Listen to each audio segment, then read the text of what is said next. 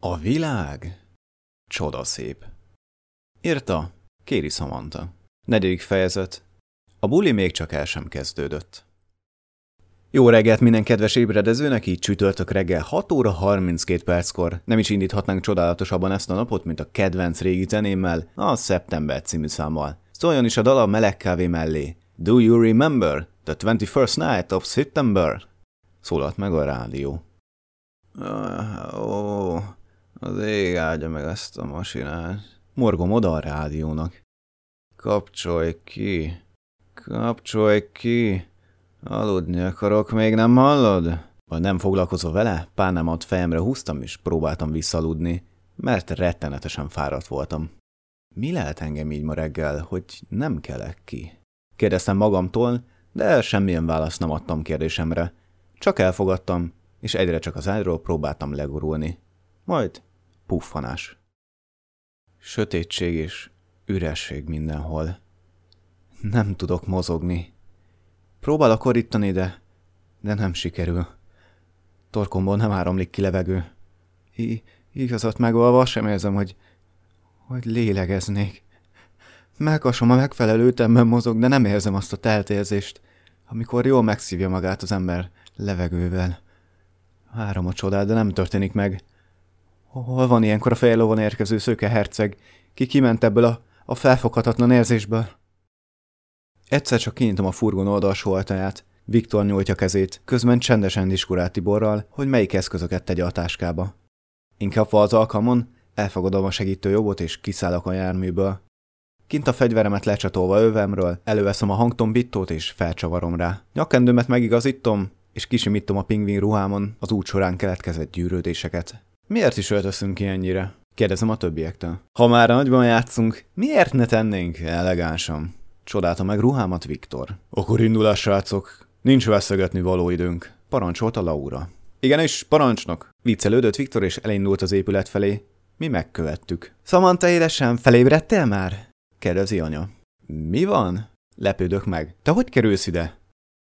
Ekkor arra riadtam fel, hogy a padlón fekszem, a kutya mellettem leheveredve, fejét kinyújtott kezemre hajtva, a hasát az égnek mereszve, néz rám, fejjel lefelé.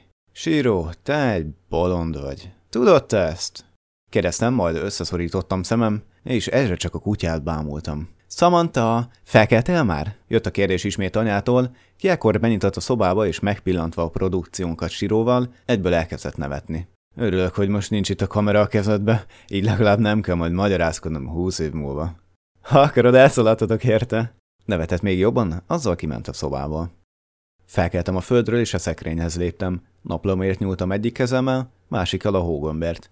Majd megráztam azt. Azt láttam, ami most a fejemben lezajlódik. Mi lehetett ez az álom? Fejem zsongott, mintha egy death metal koncerten lennék, két méterre a hangfal előtt. Számos hivataggal vetekedett, és mozgáskultúrám se volt az az igazi. Mint aki most ivott meg egy liter szárazat. Naplomat kinyitva búzgon fürkésztem a lapokat, hát ha találok benne valami nyomot, hol is lehettem tegnap éjjel.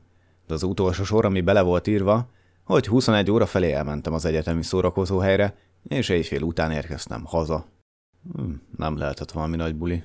Gondoltam magamba, így vetettem még egy pillantást a lapokra, de több nem volt benne, amivel nyomra akadhatnék. Telefonom a töltőn pihent.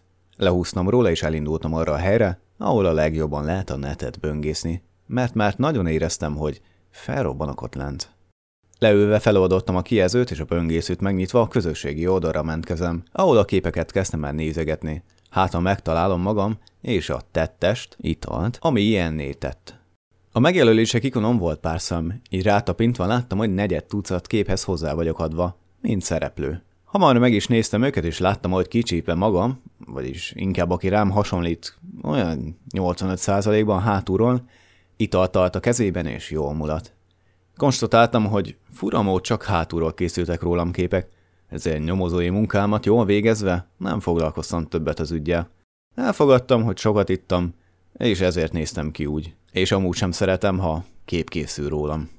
Kézmosás után lefürödtem, mert egy hetes szétizzadt ruhának is kellemesebb illata volt, mint most nekem, és próbáltam minél jobban ébren maradni, mert még mindig nem éreztem magam életképesnek. Mi lesz így velem holnap? ha egy ilyen avató ünnepséget se bírtam ki. Hangzott el a kérdés fejembe, majd gyorsan rábeszéltem magam a tervre, amit majd ki kell viteleznem holnap Ádám buliján. Kikászálódtam a víz alól, ruhával vérteztem fel testem a hideg ellen, és a konyhába íramodtam egy kávér.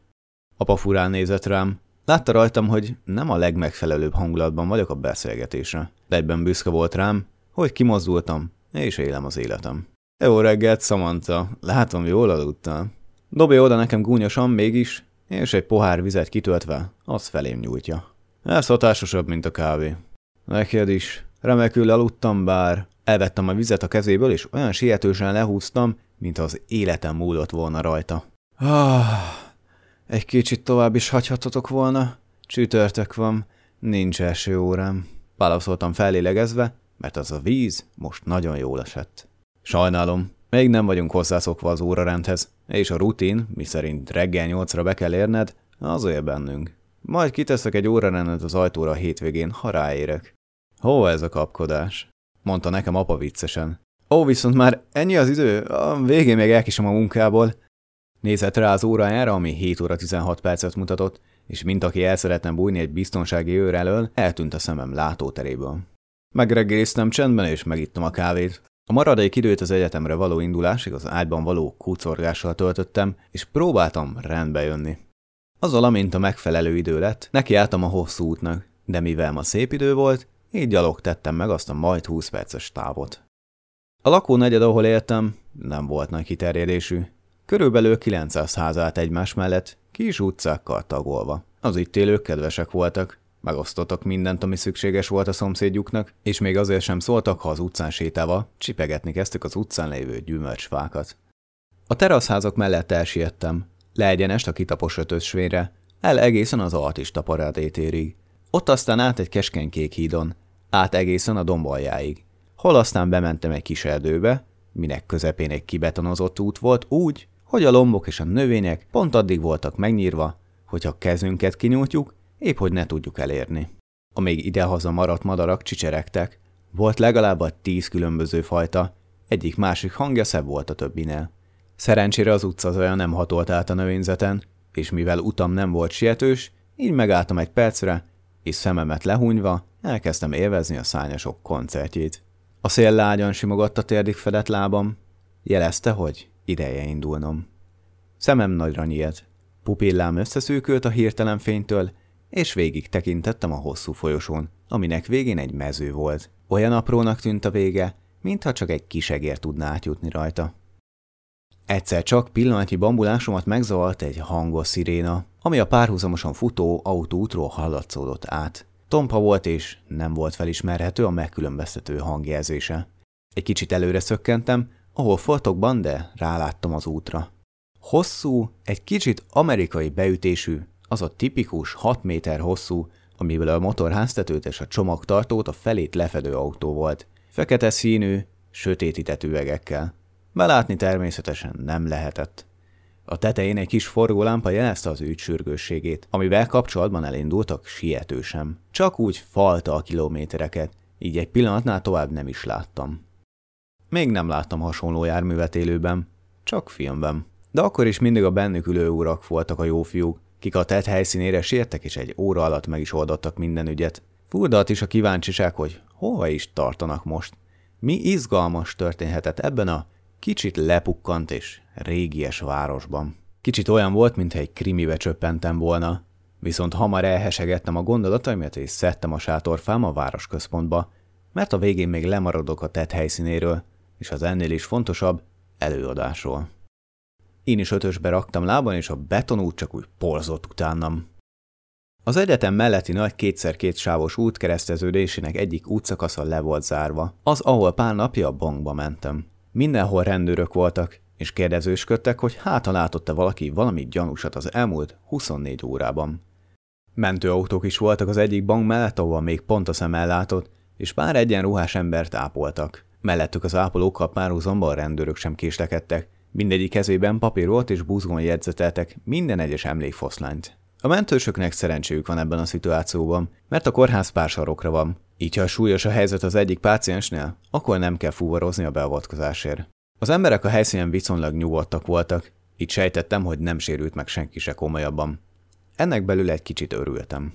Olyan bátor viszont nem voltam, hogy megkérdezek egy biztos urat, hogy mi is történt pontosan. Így megvártam, hogy valaki ezt megtegye helyettem, és az ő közös beszélgetésüket végighallgatva, elemezve informálódjak, amennyit csak lehet. A szavak repkedtek, nem voltak tisztán kivehetőek. Próbáltam közelebb menni, de az már feltűnő lett volna. Emiatt inkább csak nagyon koncentráltam, hogy a szájukról le tudjam olvasni a szavakat. Ami kivehető volt hosszas szemöldök hullámzás, pofavágások és rácsodálkozások között, hogy betörés volt a bankban tegnap este. Az elkövetőket még nem sikerült megtalálniuk, de nagy erőkkel azon vannak, hogy elkapják őket. Annyira komolyan veszik, hogy még egy különleges nyomozóirodát is felbéreltek a szálak elvarrására. Az autó, amit korábban láttam, az egyik parkolóban parkolt egy sárgába borult fa alatt, és egy öltönös ember pakolt ki belőle különböző papírokat. A másik eszközben az autót támasztotta, és szivarral a kezében beszélt az előzőhöz. Ide éreztem a drága szivar illatát. Ketten voltak, de kifejezetten rideg arc kifejezésük volt. Még pár percig csodáltam a tömeget és a tett helyszínét, hát ha észreveszek még valamit, ami segítene, hogy képben legyek az esettel. Aztán továbbálltam. Szedtem a lábam az egyetem felé fel az egyik előadó terem lenyitható padjainak valamelyikére. Unalmamba is, mert Laura szunnitott mellettem, nem tudtam mit csinálni, így elővettem az egyik füzetet, és folytattam egy rég elkezdett, de félbehagyott történetemet egy srácról, egy másik világból. Úgy egy óra elteltével átköltöztünk a másik terembe Laurával. Kén látszott, hogy olyanos, mint egy újszülött baba. Megkérdeztem, mit csinált este, de a dörmögésen kívül nem sokat értettem belőle. Ismét hálózatkezelés óra volt, így a teremben most többen voltunk, mint az előbb. Kifejezetten szerette mindenki ezt az órát, vagy csak azt, hogy a tanár mesél bűntényekről. Ki tudja? A tanár tíz perc késéssel érkezett meg, és hóna alatt a szokásos papírokon kívül egy másik dosszié is volt, majd felállva a pódiumra neki is kezdett a szónoklatba. Jó napot mindenkinek! Mondta kicsit kapkodva, de nem észrevehetően. Elnézés a késésért, de egy sürgős telefonhívás után még egy tiszta is beszélnem kellett az igazgató jelenlétében.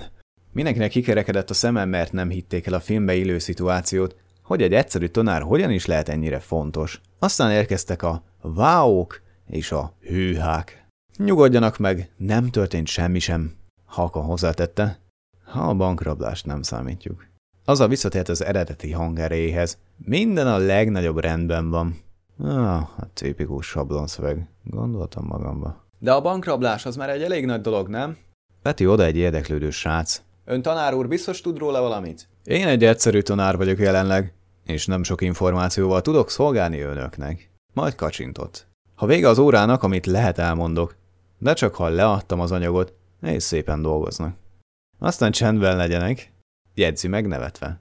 Viszont nézzük is a népsort, ki az, ki ma nem jelent meg. Elkezdte felolvasni a népsort, közben elkezdtem finoman lögdösni Laurát, hogy legalább addig maradjon ébren, még a tanár hozzá nem ér. Aztán valamin fennakadt a figyelmem. Grozzán Ádám, mondja a tanár, aztán várt és feltette újra a kérdést. Grozzán Ádám, itt van vagy sem? Majd pár pillanata később, mintha eszébe jutott volna valami, és hozzáteszi. Igaz is, elfelejtettem. Azzal egy X-et tett a neve mellé a lapom. Akkor a következő. Folytatta. Furcsa is volt, mert Ádámmal ma még nem találkoztam. Nem látszott betegnek tegnap, és semmi más egyebet nem említett, hogy programja lenne.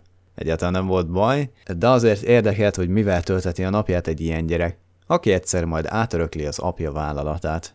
Az óra finoman el is tett, mivel mindenki olyan csendben volt, hogy a vérkeringésünket is lehetett hallani. Néha Laura aranyos szuszogás egy kicsit megtörte a csendet, de a tanár hagyta hadaludjon, mert ő is volt fiatal és átérezte a virasztás nehézségeit. Rendben, hallgatók, ezzel a mai tananyagnak vége. Mellettem Laura, mint akinek több sem kellett, kinyitott a szemét és felébredt. Már készen is átindulása az ajtó felé. Aki akar, mehet, de akinek van kérdése, az kérdezhet. Ekkor a teremben ülő hallgatók Laurán és rajtam kívül mind feltették a kezüket. Természetesen szép tartalmasat, mert csak egyre válaszolok. Ezt követően mindenki egy kicsit meghátrált, és két emberen kívül mindenki lerakta a kezét. A tanár végnézett a termen, és kuncogott egyet. Ekkor kezét felemelte, és szoronyitott a száját. Ó, most csalódtam magukban. Ennyien megfutamodtak. De akkor legyen. Tette hozzá egy kicsit ironikusan. Ekkor valamilyen oknál fogva feltettem a kezem, amin a tanár megdöbbent egy kicsit. Ah, úgy látom, van itt egy új jelentkező. Ne haragudjon. Hogyan szólíthatom? kérdezte a tanár felém irányulóan. Samantha, kéri Samantha a nevem. Kicsit csodálkoztam, mert névsorolvasás közben, mikor a nevem került szóba, egyből rám tekintett, és azóta titkon szemét nem vette le Lauráról és rólam. Hadd halljam a kérdését, Samantha. Egy kicsit megtorpantam. Nem tudom, miért tettem. Még kérdésem se volt nagyon, és az ügyel kapcsolatban sem tudtam sokat. Laura bőre egyről a kettőre fehérebb lett a füzetapnál, és kérdőn nézett rám. Aztán egyszer csak beugrott valami. Van bármi összefüggés a túlszejtés és e között a bankrablás között? Ha jól tudom, a bank az egyik szaktársunk édesapjának tulajdonában áll. Ekkor mindenki értetlenkedve összesúgott a hátam mögött, és azon kezdtek el sugdolozni, hogy vajon kiről is beszélhetek. A tanár tekintete egyszer átment kicsit önelégült mosolyból, kifejezetten meglepetté. Aztán tekintetét rám szegezte értetlenkedve, és kezét a szája alá vette, mint aki gondolkozik. Várt egy tucat másodpercet, és hezitálva, de megszólalt. Hmm, ez egy remek kérdés, Samantha. Sikerült olyat feltenned, amivel megfogtál. Viszont, hangsúlyozza ki, ezek olyan információk, amivel nem szolgálhatok. De meglep a kérdésed mögöttes tartalma. Eme mondatra komolyabban rám szegezte tekintetét, azt hiszem viszont az egy kérdés megvolt, terelve a témát. Az órának ezennel vége. A háttérben mindenki ironikusan gratulált nekem a remek kérdésért, és hogy most semmit se tudtak meg az esetről. Köszönöm a figyelmet, és legközelebb találkozunk. Legyen szép napjuk. A tanár úr elindult kifelé a teremből, mindenki más is úgy tett, és csak mi maradtunk benne a teremben Laurával. Ő egyszer csak észrevette, hogy a borítékok az asztalon ott maradtak, amik egész gyanúsak voltak. Itt hát felpattant, és az asztal után egyenesen a tanárhoz szaladt. Én se tettem mást követtem, de sokkal lassabban. Amint utolérte a tanárt, meg is szólalt. Tanár úr, várjon egy kicsit. Igen, Laura? Esetleg megkérdezni, hogy mi volt, uram? Természetesen nem, mondta kicsit kínosan. A teremben felejtette a papírokat. Majd átnyújtotta őket. Köszönöm, Laura. Ne haragudj, de nem néztem volna ki belőled, hogy ilyen kedves és figyelmes vagy. Remélem nem néztél bele. Természetesen nem, pirolt el alig észrevehetően. Ilyen fontosnak látszó dokumentumok nem néznék meg, bár ha az IH feladatok és a megoldások lennének, meggondolnám, hogy megtegyem-e. Kacsintott. Helyes, bár nem szép dolog lenne. Ekkor ő is kacsintott egyet, és én beértem őket. Azt hiszem, ideje lenne indulni, jegyeztem meg. Alig tettünk meg pár lépést a tanár elköszönése után, hallottuk, hogy egy halom papír hull a földre. Hirtelen megfordultunk, és a zaj forrása felé néztünk. A férfi, akit nevezünk nevén, Kollár tanár úr, éppen egyensúlyozott egy mappát az egyik kezével, miközben félig lelógott róla a váltáskája. Egy másodpercig sem gondolkoztunk, vagyis én csak asszisztáltam, mert Laura fülig szerelmes volt Kollárba, Elindultunk felé, és egyensúlyba hoztuk a körülbelül 25 éves tanárt, aztán Laura el is kezdte összeszedegetni a lehullott papírokat. Hagyja csak köszönöm, felszedem magam, és ne fáradj vele! Azzal leereszkedett Laura mellé, és besegített neki. Én addig, mint aki nem akar zavarni, egy lépés hátrébb léptem, és csak magamba fütyöréztem. Sikerült egy pillanatra elkapnom, amikor Laura megérinti kollár kezét, de teljesen véletlennek állította be, és gyorsan elnézés is kért a szituáció miatt. Miután végeztek, Kollár elrakta a táskába a papírokat, majd így szólt kicsit kellemetlenül érezve magát. Köszönöm a segítséget, lányok. Bízom benne, hogyha esetleg meglátatok valami olyasmit, amit nem szabadott volna a boríték tartalmából, akkor az köztünk marad. Laura csak bólintott izgatottan egyet, én meg csak unalmasan ennyit mondtam. Természetesen, tanár úr. Akkor én most már tényleg megyek. Nem húzom tovább az időtöket, hát ha esetleg tanultok a hétvége folyamán. Nevetett majd odébb bát sietve. Laura el volt ájulva, majd mikor a tanár már eltűnt a lépcső fordulóban, így szólt. Láttad, láttad, Samantha, megérintettem, mondta elpirulva. Csak nyugalom, Laura, a tanár úrnak van valakie. Nem láttad a gyűrűt? És ha van, majd elintézem, hogy ne legyen. Nézett rám egy kicsit féltékenyen és dühösem. Na, azért ez nem volt szép. Csak vicceltem. Amúgy is te soha nem érted meg, hogy milyen is egy srác után epekedni. Majd elindult döjfösen nekem hátat mutatva. Ő mégis csak egy tanár, jegyeztem meg halkan, aztán elindultam, hogy kiengeszteljem valamivel. Elérkezett a nagy nap. Péntek. Ameddig csak lehetett, aludtam és élveztem, hogy nincs semmilyen dolgom se. Aztán, amikor már úgy éreztem, hogy egy kicsit túlőttem a célon és eleget henyéltem, hogy az emberiség szégyene legyek, hogy mekkora egy naplopó vagyok, Kikeltem az ágyból úgy 11 óra felé. Levettem a telefonom a töltőről, és bekapcsoltam egy pillanatra a rádiót, hogy egy kellemes zene alatt felébredjek. Közben elmelkedtem azon, amit tegnap történt, és eszembe jutott, hogy Laurát meghívtam, hogy segítsen nekem ruhát választani a ma estére Ádámhoz. Ezzel legalább egy kicsit enyhítettem a távolságot köztünk, amit azzal a kicsit csípős beszólással értem el, amit rá és kollára értettem. A fürdő felé vettem az irányt ezután, majd megszabadulva ruháimtól beálltam alá, és már itt érezni kezdtem, hogy valami nincs rendjén. Egy kicsit rosszul éreztem magam. Természetesen nem a havi miatt, hanem a gyomrom összeszűkült. Reszkedtem egy kicsit és izgultam. Púzusom magas volt. Olyan érzés volt, mintha újra az érettségi bizottság előtt állva teljesen lámpalázas lennék. Egy igen fontos dolog volt ma a mai, amit nem szabadott elszúrnom. Így egy ilyen érzés nem ronthatja el a napom. Próbáltam erős lenni és túltenni magam a furcsa érzésen, aztán egyszer csak ebéd után, körülbelül három óra felé, betoppant Laura. Gyorsan szaladtam is, hogy üdvözöljem. Szia, Laura, egész gyorsan ideértél. Szia. Hát azt nem mondanám, de síróért érdemes időben ideérkezni, hogy eleget dögönyözhessem. Mondta, miközben kezeivel sírópofáját masszírozta, ki közben boldogan csóvált a farkát közben.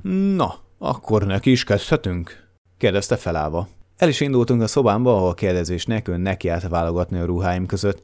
Ő már egy alkalmi ruhában volt felöltözve, ami gyönyörűen át rajta, és kellően kihangsúlyozta az adottságait. Ha nem lenne cica, meghiszem, bele szeretnék. Egymás után dobált el a piros, kék, zöld, sima ruháimat, és hangosan hűmögött, hogy nem találja az igazit. Amik meg olyanok voltak, hogy talán, azt az ágyra hajtotta, nem érdekelve, hogy esetleg gyűrött lesz. Egyik szemem azért sírt, a másik meg nevetett viselkedésén és megszállottságám. Őt elnézve elég érdekelt, mit talál ki nekem ma. Ezért számítógép asztalomnak támaszkodtam és bekapcsoltam a rádiót, hogy a megszállott lánt egy kicsit megnyugtassam. Szerencsére egy kicsit nyugodtabb, lassabb jazz szólt, ami egyből visszavett a tempójából. Neked nincsenek normális ruháid? Esetleg valami szép, hasonló, mint az enyém, hogy felkeltsük a srácok figyelmét. Laura ruhája szép vörös volt, fenékig érő és mélyen dekoltált. Hát a kilátszott és fűzőre hasonló fonatok tartották egyben a ruhát, azt még nem mondtam volna. Nem hordok én ilyet, nem sok alkalom lenne rá, amikor is hordanám őket. Vacsorázni sem voltál még cicával? Hm, ezzel még nem gondolkoztam, pedig a halat és a tejet nagyon szereti. Egy meghitt gyertyafényes vacsora, közben lágy zene szól. Remek ötlet. Aztán meg jól megsimogatom, és hallgatnám a dorombolását. Ne kalandozzál, nevet fel. Legközelebb, ha látom, megjegyzem neki, hogy a gazdája nem hord csinos ruhákat. Majd mindketten nevettünk egy nagyot, aztán már én is csatlakoztam a ruhakeresésbe. Körülbelül 20 perc kutakodás után kiválasztottuk a megfelelő ruhákat, amik Laura állítása szerint az összes fiút elkápráztatják majd. Jól van, Samantha. Akkor itt vannak ezek a ruhák. Elkezdheted őket felpróbálni. Hirtelen rámutattam egy kék ruhára, majd szóra nyitottam szám. Nem kell nekem próbálni. Ezt felveszem. Ezt tetszik a legjobban. Laura ekkor mérgese váltotta az kifejezését, és láttam, hogy szavamba vágna, de megelőztem. Ha jobban belegondolok, mégis felpróbálom őket. Egymás után próbáltam fel a ruhákat, és néztem, hogy Laura az arcmimikájával jelzi nekem, mi az, amit biztos fel. Miután az összes ruhát felpróbáltam, konstatáltam, hogy egyik sem tetszett neki igazán. Igazat megvalva, egyik sem illik hozzád. Mind borzalmasan áll rajtad. Nem tudom, hogy hogyan tudtál eddig ilyen ruhákban élni, mondta Laura. Ekkor eszembe jutott, hogy nem mutattam meg minden ruhát neki. Előkotoltam egy poros cipős dobozt a szekrény mélyéről, mert régen nem találtam neki megfelelő helyet, majd megmutatom Laurának a tartalmát. A szeme felcsillant, és egyből szóvá is tette, hogy vetkőzzek le és vegyem át azonnal. Felvettem, viszont féltem, hogy nem fog igazán rám jönni, mert eléggé régi darab volt. Ekkor már láttam emellett, hogy Laura elégedetten mosolyog rám, és már szóra nyitná száját, hogy ez szóvá is tegye. Na ez az, amit rád teremtett Isten is ma estére. Nem írva érzelmével egy kicsit felkiáltott. Én egy kicsit kellemetlenül éreztem magam a ruhában, mert a szoknya része eléggé rövid volt, és mellem is egészen kint volt benne, mert pár mérettel kisebb volt, mint a mostani ruháim. Laura ekkor felpattant az ágyamra és körbejárt, hangosan hűmögve. Helyes, helyes. Jegyzi meg. Már csak egy vad illat kell, és a hajaddal, meg az arcoddal kell kezdeni valamit, és indulhatunk is. Gyorsan a székbe is tessékelt, és előkotolta a táskája mélyen lévő kompakt púderes dobozát, azzal az egyik hajcsatommal eltűzte a hajam, és neki kezdett a munkának.